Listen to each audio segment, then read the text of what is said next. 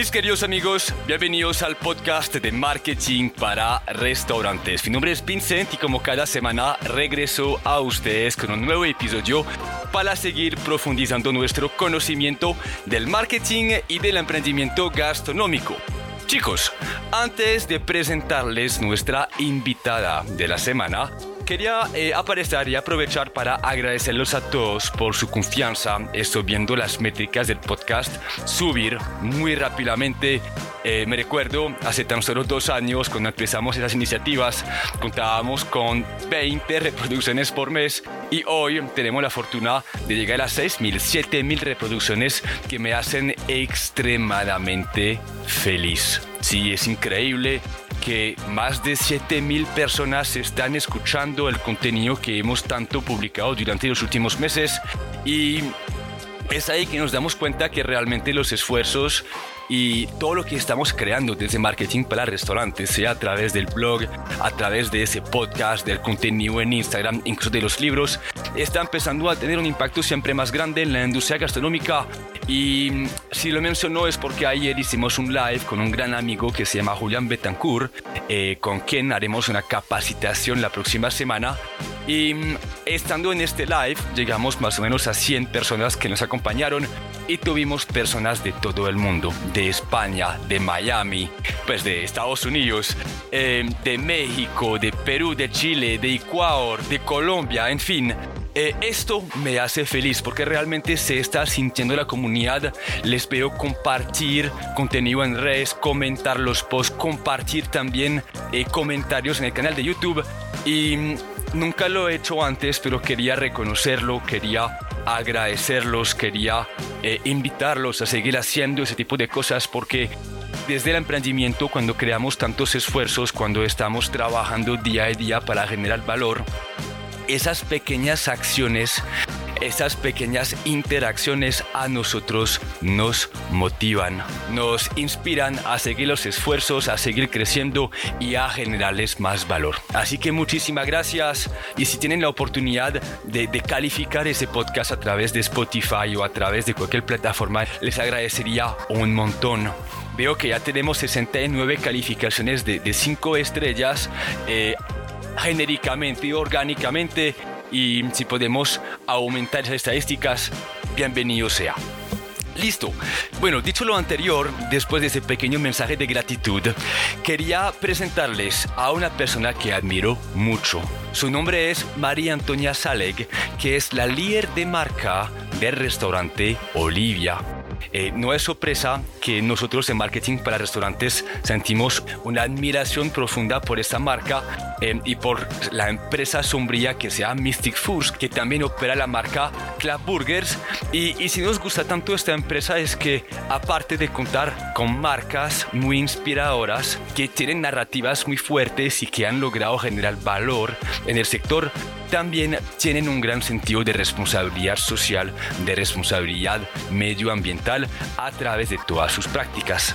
Y dicho todo lo anterior, eh, quisimos aprovechar de una campaña que la empresa va a lanzar en algunas semanas que se llama la temporada de atún del Pacífico. Es una campaña que se lanzó el año pasado en esa misma época más o menos, que trata de tres productos de temporada eh, que vienen acompañados de un, de un significado, de un mensaje, que es de cuidar nuestro entorno natural, de trabajar de la mano con nuestro planeta y generar conciencia. Es algo que vimos hace un par de semanas cuando entrevistamos también a, a Pedro Restrepo de Restaurante Parmesano. Y si lo quiero otra vez poner sobre la mesa es porque una de mis intenciones durante los próximos años es comprobarles que ustedes durante el año deberían también atreverse a crear experiencias diferentes, mantenerse proactivos y ojalá esas experiencias sean positivas para todo el mundo. Y cuando hablo del mundo, hablo del planeta, de sus empleados, de sus clientes, pero también de su propia vida. Y para lograr eso, debemos también entender el proceso de elaboración de una campaña, de, una estrategia y entender muy bien cómo es que de una sola idea podemos crear muchísimas cosas. Y es lo que vamos a aprender hoy gracias a los consejos de María, porque siendo líder de marca, en su experiencia la, la llevo a entender muy bien el proceso de conceptualización de una campaña y cómo es que luego se va a convertir en una serie de acciones que se dividen entre eh, la cocina, el servicio al cliente, la comunicación digital y muchísimas más cosas que tienen que trabajar cohesivamente juntos para crear una campaña llamativa y obviamente rentable. Y eso es lo que María nos va a compartir. Hoy vamos a descubrir todo el proceso de conceptualización y ejecución de la campaña eh, de Atún del Pacífico para que ustedes también en el futuro puedan seguir esos pasos y crear algo similar.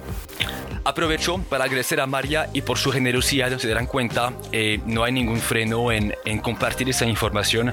Realmente desmenuzo toda la estrategia para que ustedes también la puedan aplicar y, y, creo que esta es la actitud que necesita nuestro sector para seguir creciendo, para apoyarse, para colaborar y para crear valor para todos. Así que gracias a ti María por tu tiempo, por tu conocimiento. Chicos, a ustedes una vez más gracias por su confianza y nos vemos la próxima semana para un nuevo episodio del podcast de marketing para restaurantes. Un abrazo.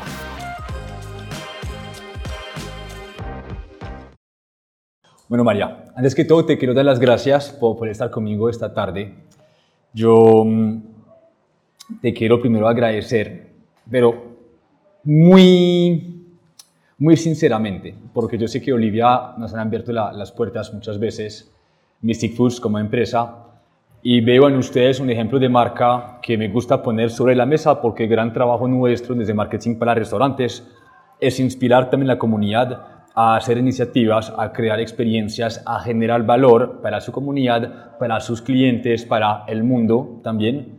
Y cuando me hablas de, de, campañas como la que vamos a hablar hoy, la temporada de atún del Pacífico, eh, y todo lo que trae este mensaje, yo me siento emocionado porque son temas que yo creo que el sector no ha todavía como acogido del todo. Estamos vendiendo comida, pero no estamos vendiendo mensajes. Y cuando veo platos con propósitos, cuando veo iniciativas que aportan, digo que esa es la oportunidad para que lo hablemos y que lo compartimos con la comunidad. Y es ahí que entras tú en juego con tu conocimiento, con tu actitud. Te estimo mucho, yo sé que haces de todo eh, y creo que no hay mejor persona que, que, tú para hablar de ese tema y compartir la comunidad. Todo es detrás de cámara eh, con respecto a esa campaña, pero también la intención de Olivia de, de brindar bienestar a, a este mundo. Entonces, lo que te propongo para empezar es que nos cuentes un poquito de ti, quién es María Antonia, qué haces en Olivia, de qué te encargas, y luego con tranquilidad vamos migrando hacia ese tema de hoy que, que no me cabe duda va, va, a ayudar a muchísimas personas. Bueno, no, pues mil gracias por la invitación, me siento súper orgullosa pues como de estar acá, eh, hemos compartido pues diferentes momentos con tanto con Club como con Olivia, pues desde Mystic Foods, y bueno, pues yo estudié mercadeo, en ese momento estoy como líder nacional de Olivia dentro de Mystic Foods, pues que igualmente somos un grupo.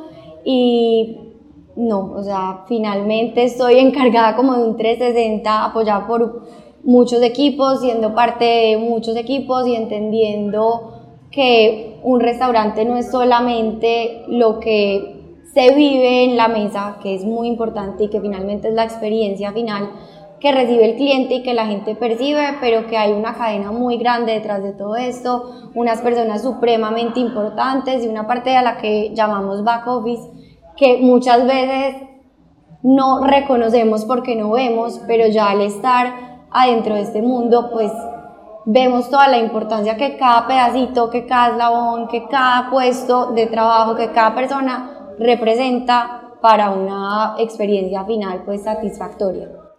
De hecho, líder de marca, e, es muy bueno que me estés hablando como de servicio, de cocina, de otras como experiencias, porque uno escucha líder de marca y, no sé, piensa en líder de un logo, pero realmente la marca, a fin de cuentas, es absolutamente todo lo que se ante el cliente con la experiencia y con el negocio y eso exige dividirte entre diferentes como tareas y responsabilidades para asegurar que Olivia realmente se, se sienta en la mesa o en la comunicación. Ya profundizando en esa filosofía de, de Olivia, ¿Qué nos puedes contar de esta marca? Siento que es, es una empresa que busca devolver también muchísimo a, a, a, pues, tanto en el mundo, en el mundo medio, pues, el medio ambiente, pero también socialmente, eh, con los propios colaboradores, con los propios clientes. Esa marca, ¿cómo la expresarías? ¿En qué se resume?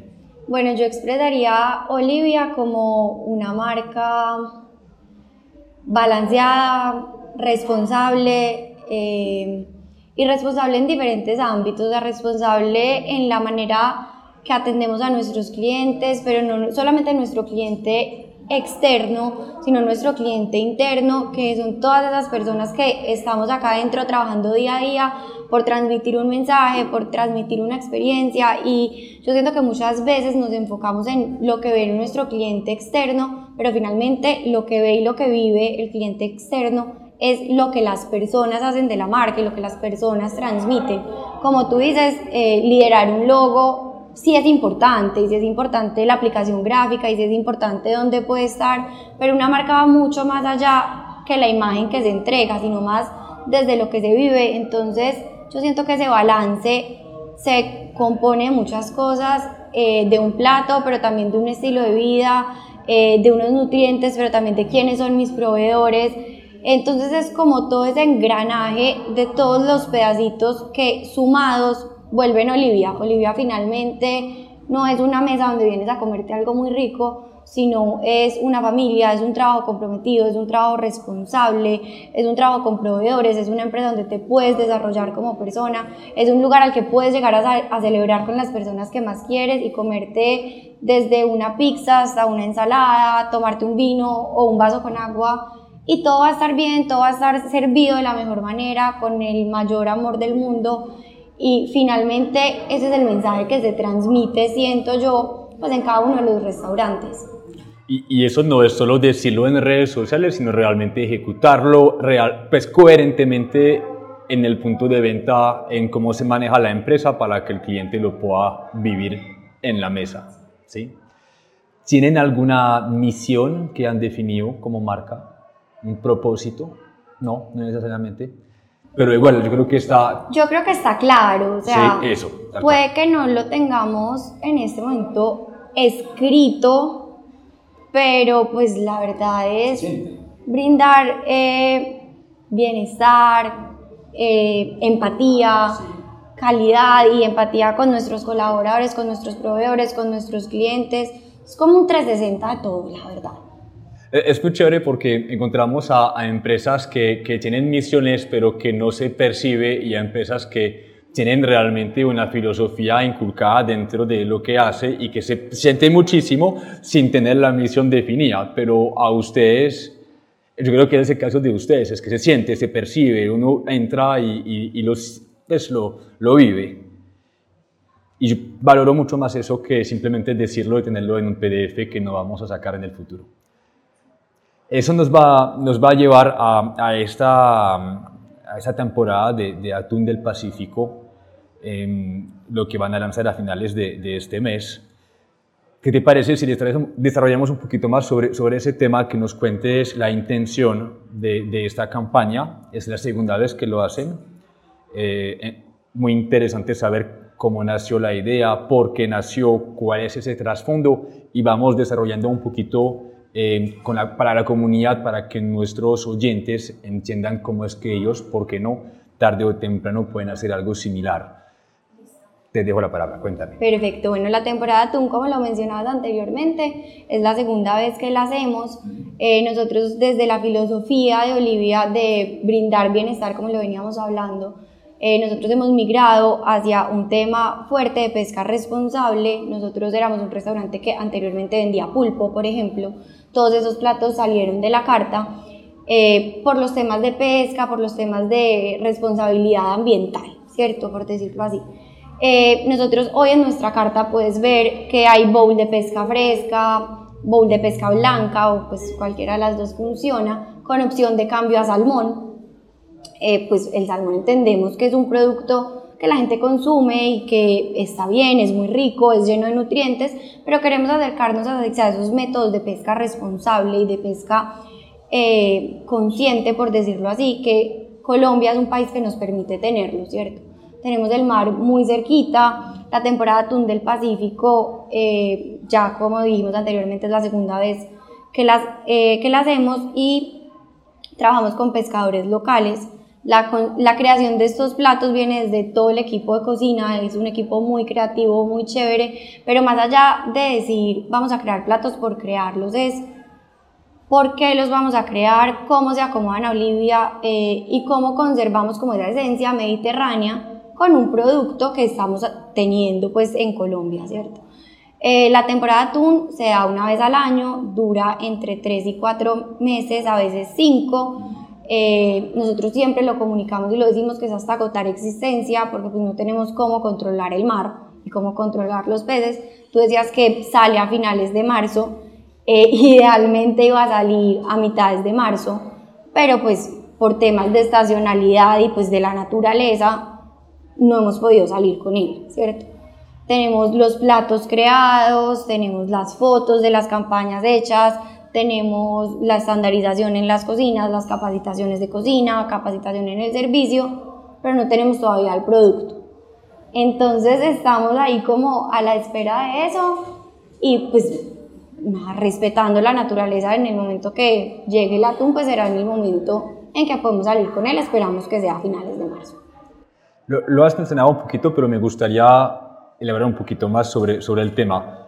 ¿Por qué una marca como Olivia se atreve a hacer una campaña como esta. A lo que voy con atrevimiento es, es más, pues muchos dirían, ya mi marca está posicionada, voy simplemente a vender lo que vendo todos los días y no necesito hacer más. ¿Por qué crees que para Olivia es importante poner eso en la mesa? Bueno, para nosotros es muy importante reforzar esos mensajes en los que creemos y uno de los que creemos es en el bienestar, en el balance, en respetar el medio ambiente, entonces digamos que esto puede ser una manera de mostrar un consumo responsable a nuestros clientes sin considerar consumo responsable un consumo aburrido, un consumo que solamente puedo comer lo mismo, entonces me tengo que volver vegetariano o vegano, sin ponerle como paradigmas a la alimentación o tengo que dejar de comer carne, no, o sea, seamos conscientes del origen de nuestros alimentos, entendamos de dónde vienen y una vez entendido todo eso puedo tomar decisiones mucho más conscientes o por lo menos decisiones con conocimiento.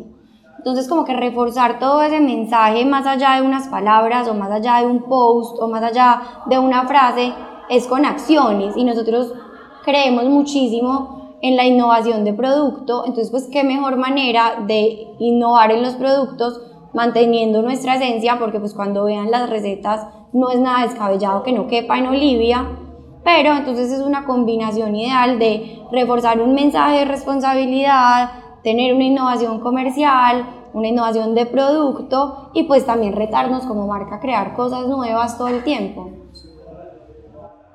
Lo decías, es la segunda vez que lo hacen, me imagino que es porque la primera fue un éxito. Sí. ¿Sí? ¿Qué fue la, la recepción del público en esta época? La verdad, la recepción del público fue muy buena eh, con la creación de la temporada y nos ha pasado pues no solamente con la atún, sino cuando tenemos temporadas, la mayoría de las ventas son ventas incrementales.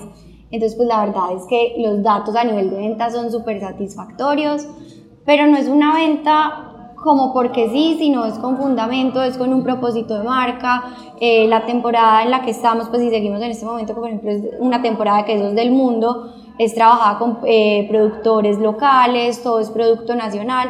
Entonces, es lo que yo te decía, no es sacar una temporada por sacarla o porque quiero vender más y ya, sino que es una temporada o son productos que deben alinear con mi esencia, con mi personalidad de marca y con lo que finalmente quiero transmitir, porque si no se va a ver forzada, no se va a vivir desde el ambiente del restaurante, va a ser más difícil de interiorizar y pues no va a ser sostenible a largo plazo. Te va a tocar hacer muchos sobreesfuerzos a nivel de comunicación, a nivel de capacitaciones y en muchos otros niveles para que una temporada encaje, que no es la idea. Bien. Eh, lo que yo veo retador es que ustedes pues no tienen un solo punto de venta y no están en la misma ciudad. Y, y, eso yo creo que cabe subrayarlo porque, bueno, listo, un solo punto de venta, tenemos una idea bien fundamentada como lo que acabas de mencionar, lo conceptualizamos, hacemos un par de platos y lo lanzamos, pero vení, a ver, aquí tenemos 10 puntos de venta, ¿cierto? En Medellín tenemos 9, 9. Barranquilla 2 y Bogotá 1. Imagínate, o sea, tres ciudades y eso, decía, tenemos los equipos capacitados, tenemos las fotos tomadas, tenemos todo listo, menos el producto, pero acabas de mencionar que hay un proceso de preparación para lanzar una campaña como estas, ¿sí? Y, me gustaría indagar sobre esto para entender qué pasa dentro de Olivia en esta ejecución, eh, por donde es que inician habiendo ya definido como el cuento, qué es lo primero que van a hacer, desarrollar productos, hablar con el equipo, cómo se ejecuta eso. Bueno, te voy a contar un poquito como a nivel macro, no específico de la temporada de atún, sino pues como cuando tenemos una temporada de innovación de producto, más o menos cómo funciona. Obviamente todas tendrán sus variaciones, pero a nivel macro entra pues el equipo de cocina, hace la conceptualización de los platos, la creación de los platos, se hacen muchas pruebas, muchas personas lo prueban. Eh, este nos gusta, este sí, este sabe como Olivia, esta idea está muy buena, sí, pero pues Olivia no tiene nada que hacer con este plato. Y se entra como en toda esa, pues no es discusión, pero sí como en toda esa argumentación de por qué sí por qué no.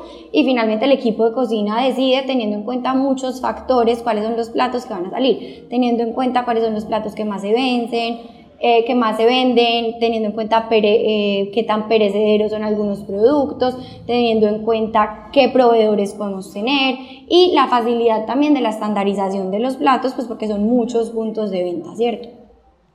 Una vez se definan los platos, tienen que entrar eh, a un área de costos y proveedores para mirar cuál sería el costo de ese plato y a cuánto se podría vender, ¿cierto? Porque no podemos tener un producto muy desfasado en los precios de una carta, porque pues simplemente puede que no llame la atención a nuestro público, puede que sí, puede que no, pero pues tenemos que mantenernos sobre un rango de precios coherentes, entonces toda esta parte de costos es muy importante. Una vez se aprueben los costos de los platos, se saque pues como el precio final que va a ser y decimos, listo, no le metemos, o sea, desde la identidad de marca funciona, desde los productos funciona, desde costos funciona. Va a ser esto. Entramos también en un tema de conceptualización, con todo el equipo de marca y una agencia que se llama Stay Hungry, que nosotros trabajamos con ellos y la verdad, demasiado tesos. Eh, se entra a conceptualizar la idea de la campaña eh, de cara al cliente. Entonces aquí se abre todo como en dos frentes la conceptualización de cara al cliente, campaña de expectativa, de sostenimiento, de lanzamiento y todo lo que se va a hacer en temas eh, online y offline. Entonces, evento de lanzamiento, vamos a invitar prensa, vamos a invitar influenciadores, vamos a tener insertos en la carta digital, vamos a tener habladores, vamos a tener insertos en la carta física. Toda esa parte que es muy importante, pero es la que se hace de cara al cliente. De cara a los equipos Adentro de Olivia también se hace otro proceso que es supremamente importante, que muchas veces el cliente que está sentado en la mesa no se percata de él, que es donde entra el equipo de cocina y de estandarizadores a hacer todo el tema de estandarización en las cocinas, cómo son las recetas, cómo son los gramajes, que el, entonces el atún va sobre un puré, no al lado de un puré, entonces entra a estandarizar todo el tema de recetas, de gramajes, de emplatados, y eso es en la parte de cocina. Y adicionalmente tenemos otra parte que es la de servicio, que también se entra a capacitar. Las personas de servicio, nuestras anfitrionas, no tienen el conocimiento puntual sobre la receta, más sí sobre los ingredientes. Porque si el cliente va a preguntar qué ingredientes tiene, este pica, este no pica, ellas deben tener todo este conocimiento eh, pues para poder responder de manera efectiva a los clientes y poderlo ofrecer. Entonces son unos frentes muy distintos, pero que tienen que ir trabajando todos en paralelo para que la estrategia finalmente salga bien, porque si yo lo comunico muy bien y la gente llega a pedirlo, eh, pero en la cocina no se sabe la receta, no va a salir el plato que quiero entregar, o si yo lo comunico muy bien, pero Llego a preguntarle a una anfitriona de servicio y no sabe de qué le estoy hablando, tampoco hice nada, o si lo ofrezco súper bien desde las anfitrionas, eh, pero en la cocina no lo saben hacer o no tengo ni una foto para mostrar cómo queda el plato, pues digamos que es un proceso que queda un poquito incompleto. Entonces por eso ahí está la importancia de tener todos los frentes, desde operaciones, desde servicio y desde mercadeo, como para que una campaña o una actividad salga bien, que es difícil, es de concretar muy bien los equipos, manejar mucho los tiempos, a veces una temporada se puede atrasar porque las fotos no han salido o porque el producto no ha llegado o porque los equipos no están eh, capacitados al 100%, entonces no podemos salir todavía. Pero se trata como de mantener una conversación constante y estar todos muy enterados de en qué etapa va cada uno de estos procesos para que cuando todos los procesos estén ok, sea un lanzamiento bien hecho. Es un proceso de tres semanas, una semana, no duermen durante cinco días o cómo es la... Yo creo que es un proceso de aprendizaje y entre más temporadas hagas, más fácil y más rápidas van a ir saliendo. Pero más que todo yo diría que es un proceso de entender que la comunicación es lo más importante, de entender qué equipo exactamente en qué va. Yo no me meto en una cocina y yo no creo la receta, pero yo sí debo entender en qué va el que está creando la receta. Yo no tomo las fotos, pero yo sí debo entender si las fotos ya salieron y si el material, por ejemplo, de redes ya salió. Entonces, es un proceso, digamos que es un coordinación. tiempo de coordinación que eh, no es un always on como uno funciona siempre, sino que sí es como un trabajo extra, por decirlo así, que se viene a cada uno de los equipos pero que con la práctica se va facilitando y va fluyendo. Súper bien. Muy bien.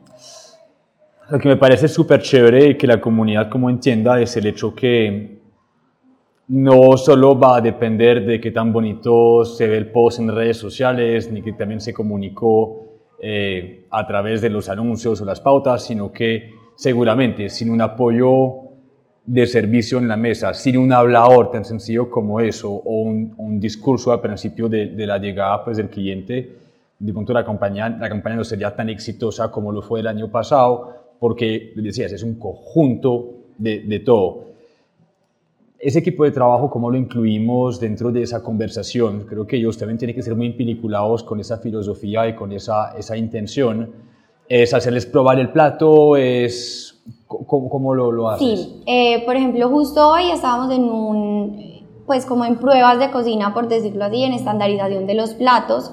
Eh, en una de nuestras cocinas se invitan a los chefs de cada uno de los puntos, eh, se reúnen, se les muestra cómo se hace la receta y más allá de cómo se hace, es que la hagan, que prueben. Es súper importante que todos en el equipo sepan sobre el sabor y sobre los nutrientes y los ingredientes que cada, eh, que cada plato tiene. Es decir, no solamente lo prueba la persona que los va a cocinar, las anfitrionas y las asesoras también los van a probar cuando tengan esta capacitación para saber qué ofrecer. Si llega un cliente a decir, ay, pero es que a mí no me gusta, no sé, los tomates, ese sabe mucho a tomate, lo tuvo que haber probado para responderle. Yo soy muy mala para el picante, pica mucho. Entonces, el probar el producto es súper importante, tanto para quien lo cocina como para quien lo ofrece. Entonces, todo eso es súper importante y nosotros eh, construimos un material audiovisual de apoyo que dan unos videos de cómo se monta el plato, cómo se hace, unos recetarios. Eh, a las asesoras se les entrega también un material de cómo va el plato, cómo debe salir, pero más que la información escrita o que la información digital o que la información cuando se habla es la experiencia que ellos viven dentro de la creación de estos platos para entenderla y saberla transmitir. Que realmente lo sientan y lo que tengan su propio criterio y gusto si lo pueden respaldar a la hora de recomendarlo y venderlo. Eh, hablamos de un poquito del tema de, lanzamiento y expectativa. Me recuerdo que cuando hicieron Quesos del Mundo, al inicio, eh, comunicaron en redes, yo creo que unos dos, tres días antes, eh, pero el año pasado, con esa, con esa iniciativa, fue con algunas semanas de antelación, si no estoy mal. Em, hay una regla frente a, para la comunicación, comunican ahora quieren comunicar de una vez o prefieren calentar antes o lanzarlo, me decías ahora, en semana, en el fin de semana, ¿cómo es la dinámica ahí? No, nosotros tratamos de tener eh, una campaña de expectativa no muy larga porque nos damos cuenta, pues nos hemos venido dando cuenta que cuando la expectativa es muy larga se enfría la gente. Si yo te digo, va a salir este plato buenísimo, lo estás esperando y no sale sino a los 15 días, a mí ya se me olvidó que yo vi que eso iba a salir. Entonces como que crear un momento de expectativa corto, eh, pues nos ha funcionado muy bien, pero sí creándolo eh, un momento de lanzamiento. Nosotros, por ejemplo, los eventos grandes de lanzamiento no los hacemos el día del lanzamiento en el restaurante. Nos gusta esperar que los platos se estandaricen como son platos nuevos. Entonces vamos a tener un margen de error un poco mayor. Eh, el estrés de prepararlo va a ser un poco mayor que un plato que ya han preparado 50 veces, que ya se saben los gramajes, que ya se saben el tiempo de espera en el horno y se saben muchísimas cosas que cuando es un plato nuevo. Entonces no nos gusta como que salimos hoy, lanzamos hoy, hacemos eh, bulla hoy, todo hoy y aparte es un fin de semana. No. como que por aprendizaje nos hemos dado cuenta que funciona mejor cuando este lanzamiento eh, se hace de manera paulatina, por decirlo así. Entonces el lanzamiento es un martes, se estandariza la cocina, se organiza todo, oportunidades de mejora y el lanzamiento grande, por decirlo así, en medios, en Instagram, con invitados, se puede hacer a la semana. ¿Por qué? Porque tampoco nos ganamos nada si hacemos una fuerza comercial y de marketing gigante si todavía desde el servicio hay cosas por pulir. Que finalmente sí hubo una capacitación previa, eh, sí hubo pruebas, sí hubo muchas cosas, pero el momento de la verdad es servirle el plato al cliente. Entonces, para darle mucha más fuerza a esa campaña y que el cliente se enamore finalmente de ese producto, el servicio ya tuvo que haber pasado por un periodo cortico, pero de prueba. Ya que hablas de eso, ¿sientes que mm, con la primera experiencia del año pasado han emprendido cosas que no van a repetir este año? O sea, ¿qué han sido los aprendizajes entre una campaña y la otra? Eh, o conclusiones de, de esa primera experiencia? Bueno, yo creo que cada vez a ver, yo estoy en este nuevo cargo desde finales del año pasado, entonces digamos que la temporada anterior yo no estuve como líder de marca Olivia, sino únicamente en el equipo de mercadeo. Pero eh, sí te puedo decir algunos aprendizajes que estoy segura hemos tenido eh, pues a nivel de las marcas y es eso, y es el tema de la comunicación, el tema de la coordinación y el tema de entender que cada proceso toma unos tiempos que si yo estoy en la parte de mercadeo haciendo una campaña y tomando unas fotos, yo me tengo que poner en los zapatos del que crea el plato y entender que eso se demora unos tiempos. Y si estoy en la parte comercial y quiero salir a vender el producto ya, también tengo que entender que la parte de mercadeo toma unos tiempos para sacar unas fotos buenas, una conceptualización buena y un mensaje coherente. Entonces, como que ese aprendizaje de coordinar todos esos eslabones pequeñitos, yo creo que han sido como los aprendizajes más grandes que hemos tenido eh, y cada vez fluye más. Y respetar esos tiempos que son importantes para cada una de las áreas, para mí, es la clave de que las cosas salgan bien y no se haga nada de manera apresurada. Bien, hay otra cosa que creo yo los caracteriza, es que Olivia es una marca que escucha, que escucha a su cliente en la mesa, pero también después de la experiencia, porque tiene un código QR eh, para pues, preguntar por cómo les fue y medir lo que se llama el Net Promoter Score, el, NPS, y así me imagino desde la parte administrativa, estratégica y de marca saber dónde andan desde la satisfacción del cliente. ¿Me, ¿Me, podrías un poquito compartir sobre esa intención de, de escuchar al cliente y por qué es importante para ustedes?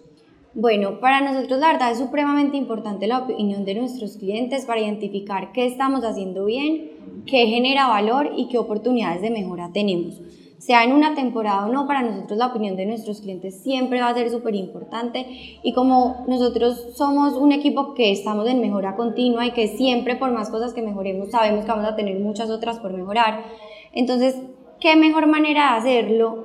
Que el cliente nos diga verdaderamente qué le está ofreciendo valor, y que no le está gustando. Muchas veces nosotros podemos decir desde la marca eh, X o Y cosa genera mucho valor, y el cliente puede ni siquiera estarlo percibiendo y nosotros le estamos invirtiendo un montón de tiempo, de esfuerzo, de capacitaciones a cosas que puede que el cliente ni siquiera valore, ni siquiera se dé cuenta y esté pidiendo otras cosas que nosotros se las podemos facilitar, podemos hacer su experiencia muchísimo mejor, pero por creer que tenemos la absoluta razón y que las cosas se van a hacer así, punto, no nos tomamos el tiempo de escuchar. Entonces yo creo que esa pues escucha, por decirlo así, porque pues es un QR que escaneas, valoras y dices cuál fue tu opinión, pero esa escucha eh, activa y constante nos ha permitido mejorar muchas cosas y estandarizar muchas otras, que es algo muy importante cuando ya tienes tantos puntos de venta. Y además de identificar cosas por mejorar que tenemos como marca, que pues hoy tenemos muchas y mañana las seguiremos teniendo seguramente y qué bueno siempre pues tener oportunidades de mejora. Este NPS que nosotros tenemos te permite seleccionar qué sede visitaste. Al tú seleccionar ciudad y sede, nos permite a nosotros entrar a revisar dolores puntuales que puede tener cada uno de los restaurantes con sus individualidades, que aunque sean una misma marca, un mismo concepto y un mismo restaurante, el cliente es distinto por la zona donde vive, pues hasta por la ciudad, eh, la infraestructura es distinta, entonces cada uno de esos puntos puede tener pain points, por decirlo de esta manera, diferentes que una vez los reconocemos podemos entrar a trabajar en ellos. Entonces, para nosotros el inconveniente no es tener cosas por mejorar, sino no saber qué es lo que debemos mejorar. Entonces, esta herramienta, eh, la verdad, se ha hecho un trabajo muy grande desde todo el equipo para la implementación y también que las anfitrionas de servicio y que todo el equipo del restaurante no vea esto como una herramienta. Si está por debajo de la meta, me van a castigar, sino si está por debajo, por qué está por debajo, qué está pasando y cómo lo subimos. Más que una herramienta coercitiva, es una herramienta de mejora continua. Entonces, creo que se ha hecho un trabajo muy lindo desde la comunicación para que las personas del equipo lo percibamos de esta manera. E, ¿Esa información la revisan eh, semanalmente, mensualmente? Diario. Diario. Wow. La revisamos diario. Eh, perder un cliente para nosotros es una tristeza. Es una tristeza, entre más rápido logremos recuperarlo, eh, pues obviamente es muchísimo mejor, hay compensaciones dentro del punto de venta, si a este cliente le fue de esta manera o no. Los administradores de los puntos tienen una autonomía y un liderazgo muy chévere en eso y la han transmitido a sus equipos. Entonces, de verdad, como que se vive internamente y pues el cliente, diría yo, que lo percibe de esa manera, que así hayan errores, queremos que estés bien, queremos que estés contento y queremos que tu experiencia sea siempre la mejor. Y si cometimos un error, lo vamos a reconocer, lo vamos a aceptar y lo vamos a corregir, que es lo más importante. Pero diariamente se está revisando y de manera semanal se hace una reunión eh, con los diferentes administradores de los puntos de venta y tocamos eh, puntos por mejorar y también muy importante para que la motivación en los equipos no se pierda, qué fueron las cosas positivas que los clientes más resaltaron. Súper. Te soy muy agradecido, ¿sabes? Te le comenté ahora, yo siento que has literalmente has entregado como toda la información sin ningún freno, sin, ninguna, sin ningún temor y, te quiero agradecer porque también te lo comenté, yo, yo siento que el, sector necesita romper ese espíritu competitivo y, demostrar que entre más estamos compartiendo, más estamos contribuyendo, no solamente a, a, a otros emprendedores, sino también a esa propia vía, a su crecimiento y siento mucha gratitud por todo lo que has comunicado hoy, María.